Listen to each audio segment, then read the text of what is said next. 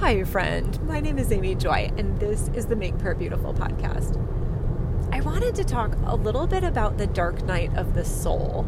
So, the dark night of the soul is what Christians use to describe a period of life where it feels like their prayers are bouncing off the ceiling, that the Lord is distant and not speaking to them. And it can be really disconcerting because, especially for people who have cultivated their ability to hear from God, those times of going silent, uh, that's it's disconcerting. Like, wait, where did you go? Why why are you suddenly silent?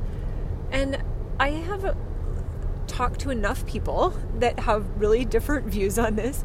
I'm just going to present these to you in the possibility that maybe one or two of these might be helpful at a different time in your life.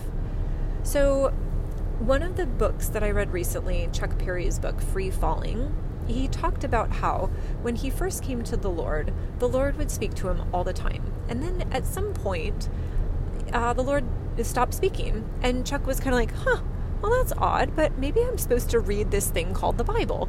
And Chuck had grown up entirely unreligious. And so he had never really read the Bible. And he said, wow, this was fascinating. I couldn't get enough of it. And when he talked to the Lord about it later, Lord was when the Lord started speaking again, the Lord was like, I just wanted you to be able to hear from me in a different way.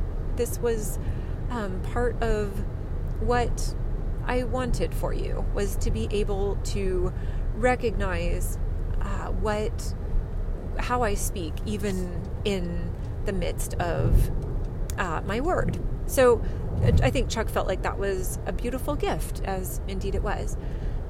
Uh, other people, I would say, go through a period maybe during a midlife crisis or, um, yeah, a, something just very difficult. Um, maybe a family member dies.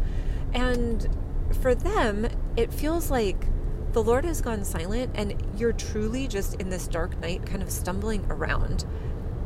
And I don't know that I've had that experience, at least not at this point.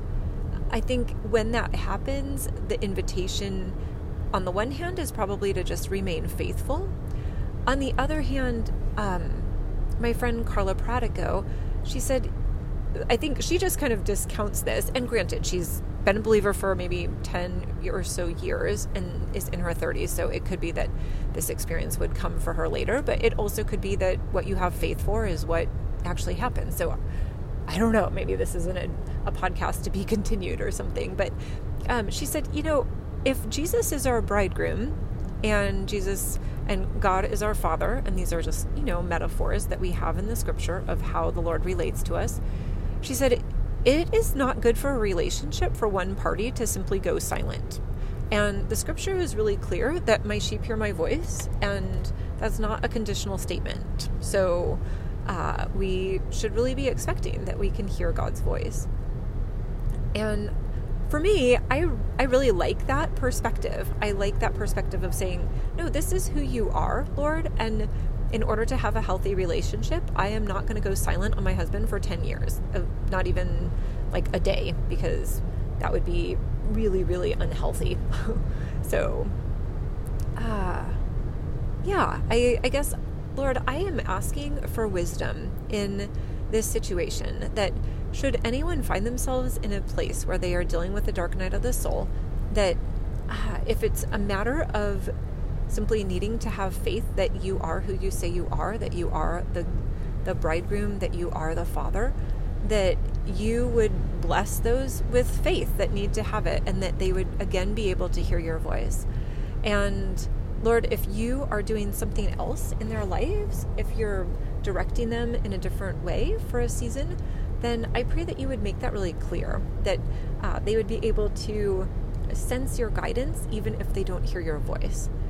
So, Lord, I thank you uh, that you write each of our stories and that each of our stories are beautiful because we're writing them with you. And that what you do is so beautiful. I thank you, Jesus, that you talk in the book of James about how every good and perfect gift is from above, coming down from the Father of the heavenly lights, who does not change like shifting shadows.